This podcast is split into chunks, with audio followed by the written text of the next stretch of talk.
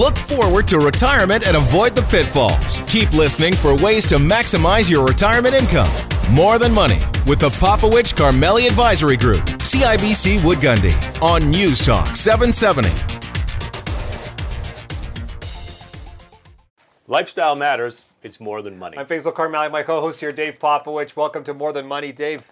Uh, what an interesting week we've had, my friend. Yeah, I mean, we'll talk about. Uh, we're happy to talk about the markets. There's lots to talk about this week for sure.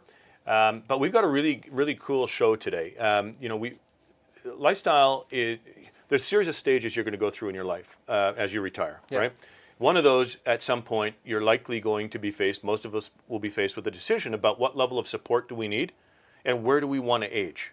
So care, what kind of care, Care. and support you need Right. as you age. quality of care, quality of life that you want, and where's it going to be, right? And so um, it ranges in terms of complexity, it, it- your choices, Yep. and cost, and so on and so forth. And we're going to spend a bit of time talking about the benefits of staying in home, what it's going to take to do that, when should you make that move to a long-term care facility or think about it, and why would you do that, and, and money. and the dough, right? It's it's a lot of people underestimate the real costs of Mm. long-term care and home care. And it can be six figures. People don't understand. We've can seen be- it. That's right. We've seen it. Um, what's also cool about this show is um, during this pandemic, many people have been emotionally reacting to their money, to their portfolio, either on the upside or fear of losing money, either direction. And it was or even asset class. Like I'm, I should be doing this, right? My Yeah. friends are doing this. I want to be part of doing it. I want to be right. part of it. So we want to bring out the what we call behavioral finance. I'm going to call it emotional investing. Better phrase. Let's bring that. Uh, let's bring some experts in talking about that because this can destroy your retirement. We're not talking about just a loss. Right. We're talking about destruction of your retirement if you follow this whole concept of emotional investing. Right. If you stay structured and disciplined, there are benefits for it. And we've got some advice from a from an expert on what are the three things you need to do. Yeah, from Oxford Risk, and he's got some really interesting points to make. Okay, so on that, that's a good segue into talking about the markets this week. Interesting week, and why I said that was um, there has been a lot of conversation uh, this week about two things, and they are now higher in rank than the pandemic itself amongst the investor community. Risk number one, inflation. Risk number two, interest rates, specifically the US 10 year uh, government bond, is going to shoot up, and that's going to change everything. Then number three is COVID. Right. I never ever thought during this pandemic that inflation would be a bigger issue on people's plates than the pandemic itself. Well, there's that optimism is growing. That there, there's light at the end of the tunnel. In fact, some have moved beyond it. Right, they're out of the tunnel already and Yeah. doing their thing. And and listen, there are various countries. We've all got different paces at which that's happening. But um, the market is trying to digest that. Now, what I have to say is, in a recovery year, regardless of if it's a pandemic problem, but if off of a crisis, we're in a recovery year coming out of recession. A number of things typically happen. And one of those things that happens is rising interest rates in response to a recovering economy. That's not unique to the pandemic, right? We also get businesses doing better as economies recover. Correct. And that leads to improvement in earnings. Correct. And so the market this year, we knew, was going to be digesting that information in one way, shape, or form, right? The question was going to be was the market going to start pricing in inflation and interest rates before we saw that recovery in earnings taking place because there had to be an adjustment in valuations, right? There is such a debate out there right now in the investment community, especially with, with active money managers. Right. And here's an example of uh, what would you rather buy today? W- knowing that these two companies you would have to pay 50 years of earnings for and buy that company today. So it's an either or, knowing both have a 50 years of earnings that you're going to be paying for in advance. And the, the example that was given out with a couple of the, of the groups that I've been chatting with are Netflix versus General Electric. Mm-hmm. Both have the same 50 year earnings. Who would, what would you rather buy? It was interesting to hear the debate that was going on in that example because they're completely two different industries in two different economic cycles servicing two different customers. Right. And the debate that was going on that saying, well, Netflix will continue to grow. No, no, no. GE is now the place to be, and it's just showing industrial versus tech. at home versus uh, out of the house. Those types of debates are happening, and that's why you're seeing this type of volatility literally hour by hour. You could sit back for an hour and just see it change purely from conversation that's happening by politicians or by movement of money that's happening. And so the volatility is moving up to some degree, not in the general market. If you look at what we call the VIX or the volatility index, it's lower than it was two weeks ago, three weeks ago. Yep. But the chatter of what's going to happen has gone up, which will, is, I think, a good leading indicator of volatility to come still. Right. We're going to talk a little later in the show about patience um, and how valuable that can be, right?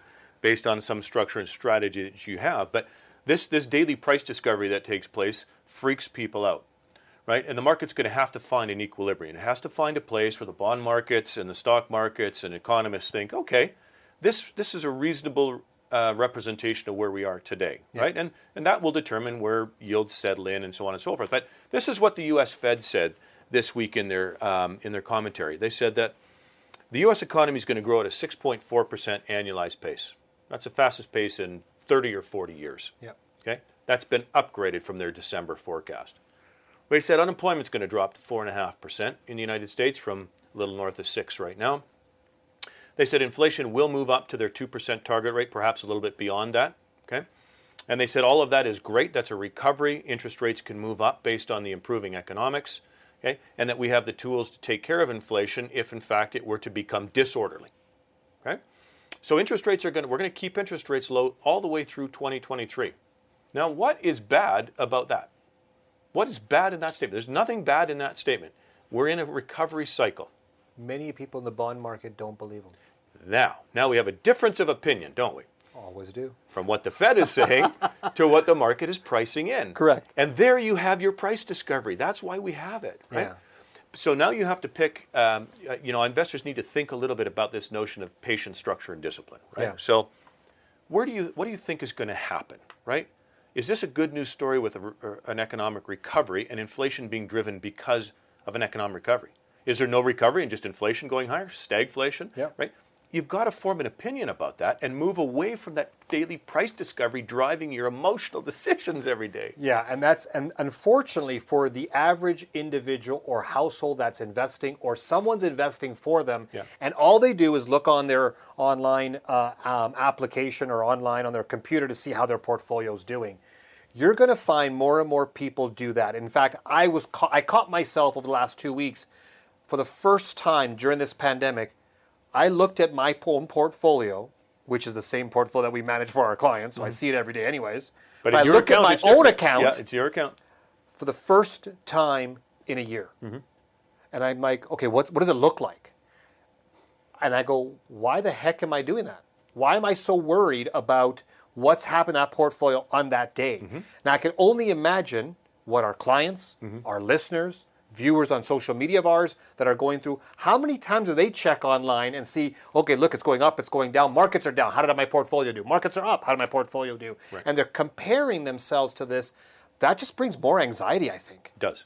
And I think there's, that's going to continue to happen, and it's happening because it's so easy. Literally, with facial recognition on your phone, you can be connected to your portfolio in seconds. Right. And you can see minute by minute what's happening. How does that help? Right. And that's going to be a concern, I think, for the next little while because people are still at home as they get out and about and get busy. They won't be paying attention to those things as much. Right. So, right now, a lot of attention on it, which means a lot more volatility from the average retail and household investor at this point in time. Yeah, no, I, I agree. Listen, we we have to.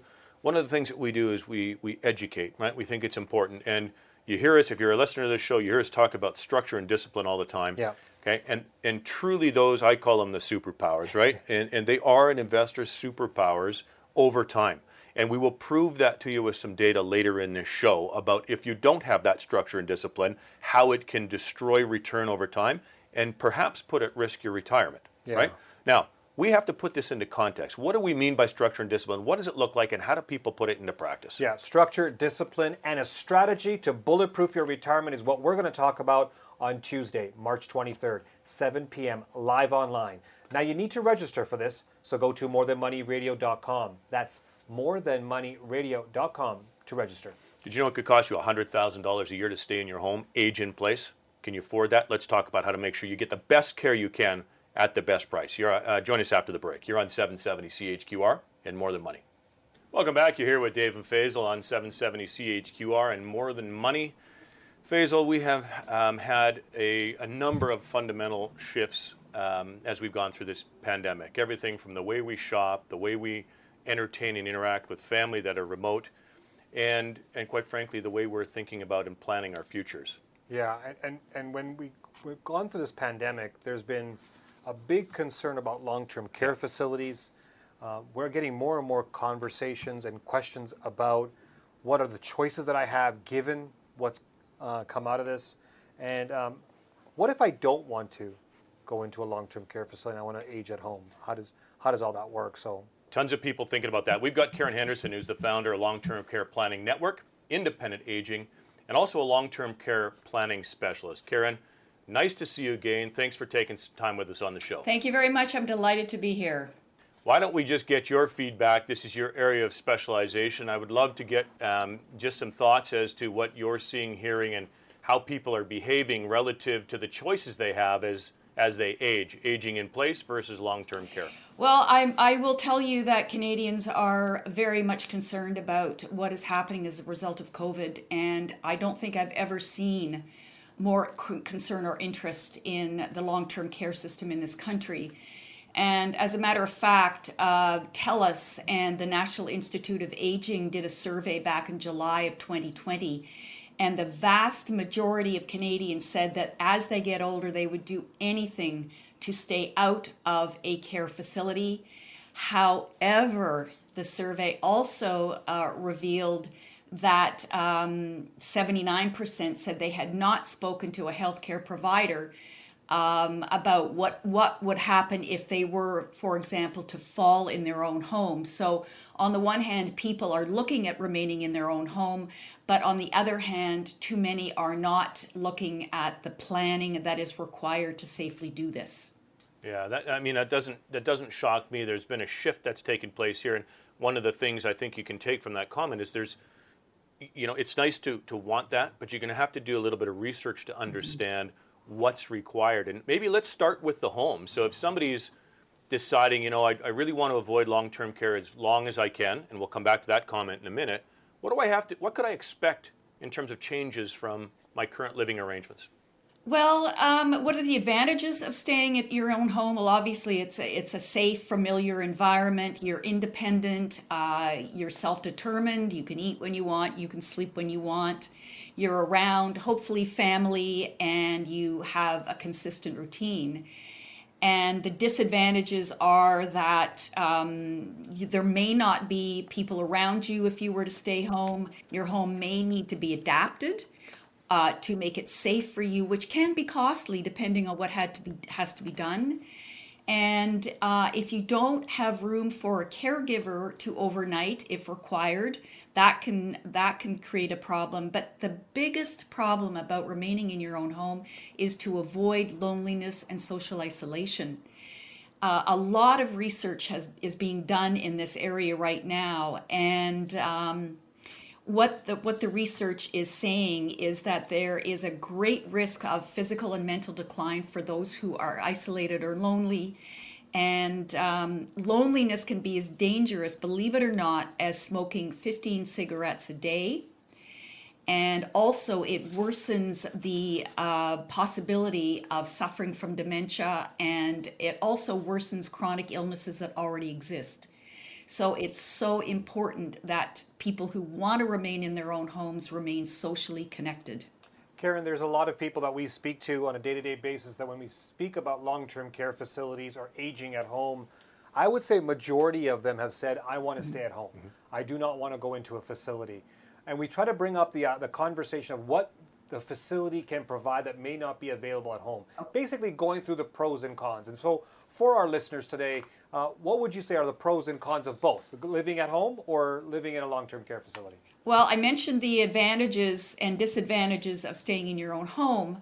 The advantages of going into a care home are that there is 24 7 care and supervision for those who require it. And this is particularly important for people who suffer from a cognitive impairment, such as Alzheimer's disease. Um, you get uh, what when you get good care in a home, it, people blossom.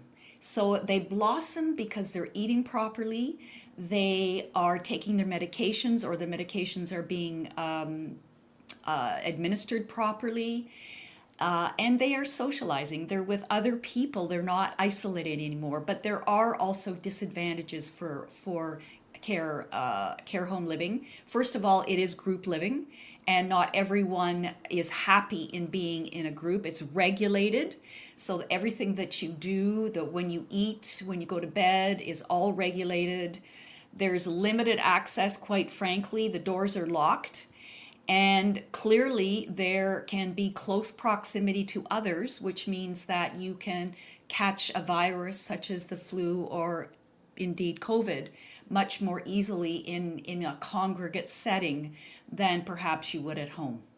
I think people don't understand the costs of either one of the, the two choices Correct. that you may have from a long term care facility or living at home. Uh, Karen, why don't you go through some of the things that people need to be aware of when it comes to the real cost of aging at home or in a, in, in a long-term care? Facility. Well, it's as initially cheaper to stay in your own home. I mean, if you're reasonably healthy, um, you you know what your expenses are and you can plan for those expenses. Things get a little bit dicey at home when you start needing care and the provinces in this country do subsidize home care. It's an average of two hours a day and that's fine. Um, but if you require six, seven, or 10 hours a day, then you can be looking at anywhere from 35,000 to over $100,000 a year to stay in your own home with ultimately 24 7 care.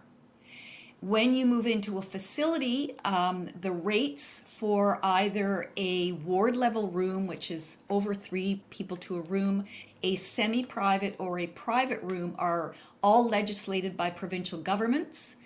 And depending on where you live, um, the rates can be anywhere from, you know, like $500 a month to $3,000 a month, which um, you know, is, is more manageable than paying for heavy duty home care. Yeah, I think there's, um, to your point, Karen, there can be a very wide range of costs. So the, the quality of care and the quality of lifestyle that you want, if you're moving into a long-term care facility, you can find a very, very wide range. Um, certainly well in excess of $3,000 a month if you want it. But the point is, in both cases, there are going to be some costs associated with maintaining that lifestyle, yeah, right? Depending on what, what, you choose. What many people don't realize is that if you are a couple. That the biggest risk is that right. you're going to be having one potentially yeah. a long-term care facility and one at home, right. and now you're basically covering two households, right. and it increases the expenses. And how do you plan for that? Like you don't know if it's going to happen until it happens. Right. And so when yeah, you're trying to figure this stuff out, you have to look at worst case scenarios sometimes and and be prepared for that. Well, what you what you need to do is if you are a couple, you need to sit down and hopefully talk with your family if you've got adult children and and be very just be brutally honest about um, is it really possible for us to stay at home? And some of the questions that you need to ask uh, about staying at home is first of all do i have support? So do i either have family or friends who can support us at home? Can next can the home be adapted so that that the the husband and wife can remain safe? Because as I mentioned, one of the biggest risks is having a fall. And I remember when my father had a fall when he was living at home, it was the beginning of the end. He fell, he broke his hip, he had a stroke, and you know things were downhill from there. Um, if you want to stay at home, can we afford the home care? Is the home um, convenient to transportation if the if the couple stops driving? Is it convenient to services that they need, such as their physician, their their pharmacy, uh, their drugstore, and so on? And then finally, if we stay in our own home, can we still be a part of our community so that we don't end up being isolated? And um, and also, the children have to be very honest with mom and dad and say, you know what?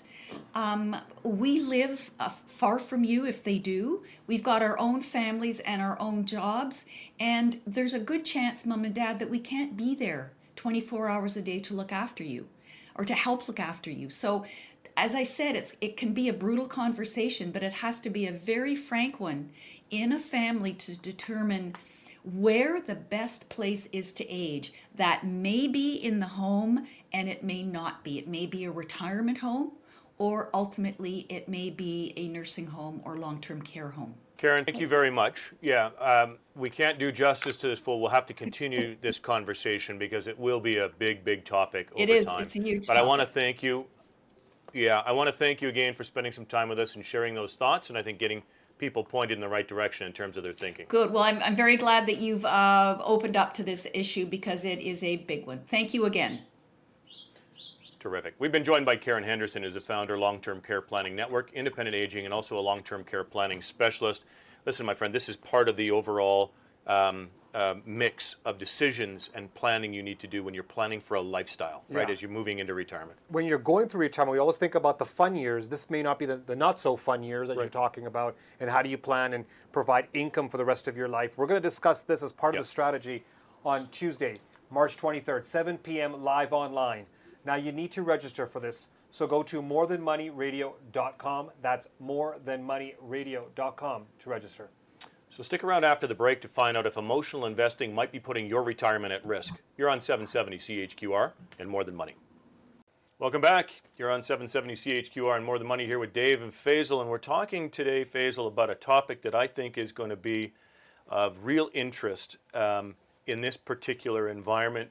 You know, during the pandemic and post-pandemic. Now, it's something that we have talked about in the past. It's called behavioral finance, and it's it has an influence. We often talk to people about the fact that investing is part math and science, and it's part art and emotion. Yeah, and let's change the words today from behavioral finance only to emotional investing. Emotional investing. I think is. that's where the focus is going to be. We've seen that throughout our career in this business, but I think it's going to be a little bit different this time around because of the pandemic. Very rare times do we have in history where we've been uh, seeing such opportunities in different types of asset classes Yeah. while going through a recession, while being isolated in your own uh, own dwelling, and whole bunch of things that are going on. And now, um, emotional investing will come out, I think, at a higher level. But let's let's talk to the experts who've been doing a lot more research on this. Well, and I think why people need to pay particular attention um, to this conversation is because this can actually do real damage to your uh, to your uh, portfolio, the flow of capital, your ability to fund your lifestyle in retirement. This can do real damage if you get it wrong.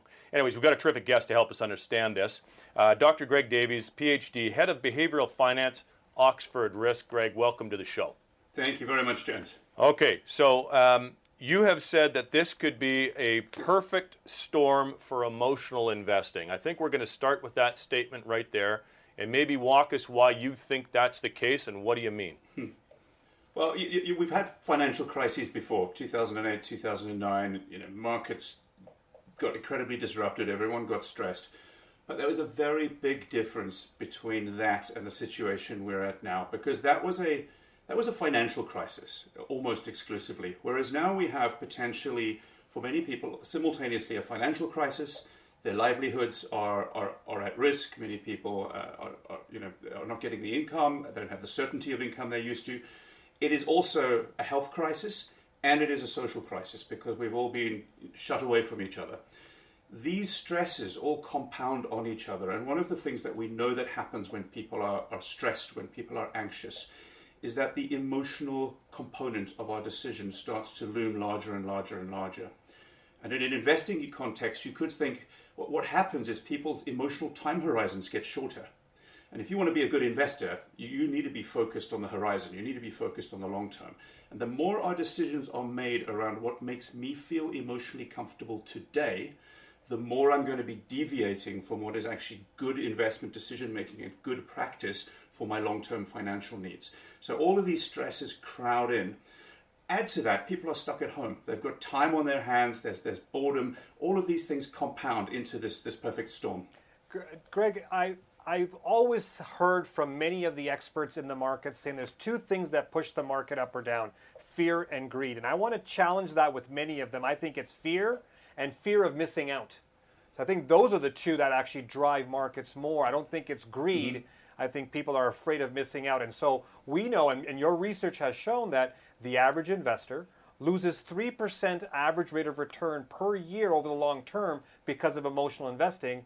And now you're feeling is going to be even more given this, uh, this pandemic. Give us a bit more insight of why you think, first of all, where did we get the 3% from and why you think it's going to be more this time around? Yeah, so the, the 3% comes from looking at reams and reams of academic studies and academic literature over the last decades about how our emotionally led decision making costs us money in various ways. But we can roughly think of this as coming in two big chunks. One chunk is the fear, very much closely related to the fear aspect, is uh, probably the biggest behavioral cost for most people is not what you do when you're invested. It's the fact that many people are too reluctant to invest in the first place. They leave money that they don't need for expenditure in the next couple of years. They, leave it sitting in cash year after year after year after year. And the lost, the foregone returns from failing to invest for emotional reasons can, for many people, actually be the biggest behavioral cost uh, when it comes to doing the right thing with your money. The other component is when we are invested, we do what feels comfortable in the moment. That frequently means we overtrade. It means we tend to take on more risk when times are good and less risk when times are bad. And you really don't need me to sit here and tell you that you should be buying low and selling high, not the reverse. But our psychology leads us to do exactly the opposite. And that those those actions that we take along the investment journey um, cost us money in the long term because what we're doing is we're we're acting in a way that buys me the emotional comfort I need to get through today but in doing so, I'm taking actions that are costing me money in terms of long term returns. And that is often thought of as what's called the behavior gap. It's the gap between the investment returns if I just invested my money in a diversified portfolio and sat tight. Doesn't take a great deal of skill to do that, but the average investor probably underperforms that simple buy and hold strategy by around one and a half to two percent per year for the money they put into the markets. Uh, Greg, let me just maybe you can expand on this um, about market timing. So uh, I get exactly what you're saying, and part of this sitting on cash often for people is this notion is I'm going to wait for a pullback or I'm going to time the market. But that market timing decision also happens all the time with investors when they see volatility, say in the stock market, they get scared, they sell out, and they're going to wait to get back in lower. And we know that they almost never do that, right? Because it's terrifying when it's low they would rather buy high. And there's your scenario about, about buying high, selling low. So, what can you tell us about that market timing decision that people try to make as well? Well, for most people, and here I'm not talking about professional investors who, who are forced to be in the market and are forced to time. The, the, the thing that uh, a retail or a, or, or a household investor has that the professionals do not have, and it is a huge advantage, is they have the value of time. They can just afford to put money in and wait. They can sit out the ups and downs. Now, they can do that financially, but very often they cannot do it emotionally. And so, for a, a retail investor, a non professional investor, honestly, the best thing to do with regard to market timing is not to try to do it. Because, um, you know, when do I put my money in the market? There is not a single day in the whole of recorded human history where it would not have been really easy to find an excuse why today I should not invest because there's always something going on in the newspapers. There's always some, you know, some bad news. And what we find is that when people are sitting on cash uninvested, they lurch from one excuse to another of why today I should not get it in. And often those excuses are, I'm waiting for the right time. But how do you know when the right time is there? You, you, you simply don't, right? So it is much better to go, I don't have a crystal ball. What I'm going to do is I'm just going to put my money in and for investors of this sort, frankly, an optimal strategy is one of benign neglect. That put your money to work and then just leave it alone. Now, that is not emotionally easy to do because as humans we have this, this action bias. We, we, we think that um, if I'm invested, if all my money's in that market, I better be doing something with it all the time. Whereas in reality, frankly, the best thing to be doing is, is nothing for quite a lot of that time. Greg, we've seen a big rush of other types of investments that have been very popular during this pandemic and maybe even just before the pandemic. One being Bitcoin or cryptocurrency, other ones being these meme stocks, maybe even a gold rush, if you want to call that to some degree. How did those types of investments get so popular? uh, from a from a, an emotional perspective. And I can go back to even cannabis stocks when it first came out here in Canada. uh, where people were going saying just we have to be part of that, um, and that's where I get my FOMO idea, the fear of missing out. Tell me about more about how how it gets to this kind mm. of level where people are just going. I get a lot more phone calls about cryptocurrency now than I ever have in history, and, so why are people doing that now? So maybe you can give me some insight on where does that that mindset or behavioral viewpoint come from? Yeah, I mean, one thing I might challenge there is the characterization of those things as investments, because um, a lot of the time the behavior we're seeing is not investing behavior; it's it's it's gambling behavior. But um, you know, the, the, two things that we've already drawn attention to: the fact that people have time on their hands and they're bored, and the fact that people are stressed and they have a shorter emotional time horizon. Those are still playing out. But when we start to look at at the sorts of investments that you're talking about, um, you're absolutely right on the FOMO, because particularly in times of stress the, the appeal of the get rich quick scheme gets looms emotionally larger. It becomes more and more appealing. And when I see other people around me, as humans, we are incredibly relative people. The fact that I maybe my investments may have gone up by 10% is not enough to make me happy if I see that my neighbor's investments have gone up by 20%. And so, absolutely, you're right, that FOMO is, is there. The other thing that I think plays on this is there is a very strong social element in this um, the effect of social media, the effect of information sharing in groups, in, in tribes, in like minded people. A lot of this behavior is people gain a lot of emotional comfort from belonging to a group and from following a herd. And so, in a way, sitting outside can start to be the stressful thing. And so we pile into these meme stocks, into uh, you know, into these uh, these investments that that, that are um, whims of the moment.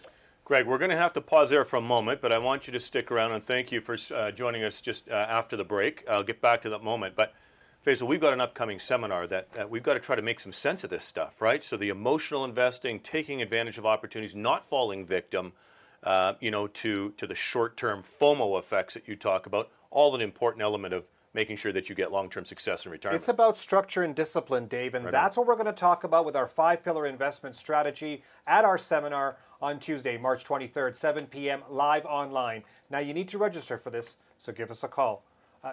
Uh, call. How about you give us on uh, registration on our email uh, by going to morethanmoneyradio.com. That's morethanmoneyradio.com. Vaccines are rolling out. People are getting more optimistic. Okay, that's an emotional investing trigger. What problems can you experience coming up? Stick around after the break to make sure that you don't fall victim to one of those. You're on 770 CHQR and More Than Money. Welcome back here with Dave and Faisal on 770 CHQR and More Than Money. Faisal, we talk about emotional investing and FOMO and these, these, you know, Greg's talking about the triggers and the behaviors that can often cost us significant amounts of return on a compounded basis each and every year. Well, guess what? Vaccines are rolling out. I'm feeling more optimistic. You're feeling more optimistic. I can't wait to get back out there and see my friends and socialize and do all these things. But that optimism may be a trigger for some emotional investing decisions, and it could lead us to a very interesting place. Let's find out from Greg Davies. Greg Davies uh, is the PhD, uh, sorry, he's a PhD, and he's the head of behavioral finance, Oxford Risk. Greg, welcome back, and thank you for sticking around. I am curious if we're talking about emotional investing, and people are, you know, emotionally getting ready. I mean, if I feel like if I'm normal, I'm ready to get back out there, start socializing, and feel better. Could that optimism and that emotion lead me down a path from an investment perspective that might be dangerous. It, it could do. I have to say, I think the bigger danger here is less um, in the investment side and it's in the spending side. Um, there's, a, there's a big danger right that um, people are going to feel this optimism. They're going to, it's going to feel like the problem's solved. And there's an enormous virtue yeah. to admitting to oneself that we don't have a crystal yeah. ball. And once you do that, the issue is not what can I predict coming around the corner? It's how do I make myself resilient to whatever comes around the corner? And one of the things that we need to do there is to make sure that you don't suddenly go out and start spending too much and, and, and your, your war chest of resilience that's going to get you through whatever might come up next dwindles away. So I think people need to be very cautious getting back and not going out on a big spending spree and going, well, hey, the world is the world is fantastic again. Um, I think there are investment dangers as well um, of people being optimistic. Um, although I, I actually wonder whether, on balance, the problem isn't more likely to be in the other direction. Because you already said earlier, after a crisis, people are out of the markets, they struggle to get back in. And very often, They wait and they wait and they wait, and then the markets have gone up, and then they think, oh no, I'm too late, and so you never get back in at all. I think possibly the biggest problem here is people not thinking through this in the sense of actually, I've, we, we know in the US, in the UK, cash balances on, the, on a household basis are, are much higher than normal. Now, holding some of that cash is quite useful, but actually getting it invested for the long term is even more useful. And I feel that there may be a bigger danger of paralysis here than there is of over optimistic surging back into the markets.